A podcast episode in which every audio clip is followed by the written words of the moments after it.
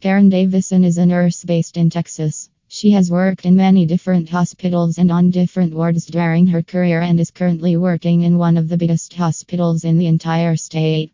Karen Davison of Texas loves her free time with her family. She has a large family, most of whom live near to her.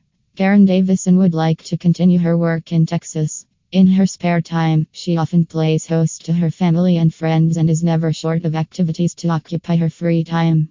She has worked in many different hospitals on countless different wards throughout Texas. Karen Davison would like to continue working as a nurse until she retires.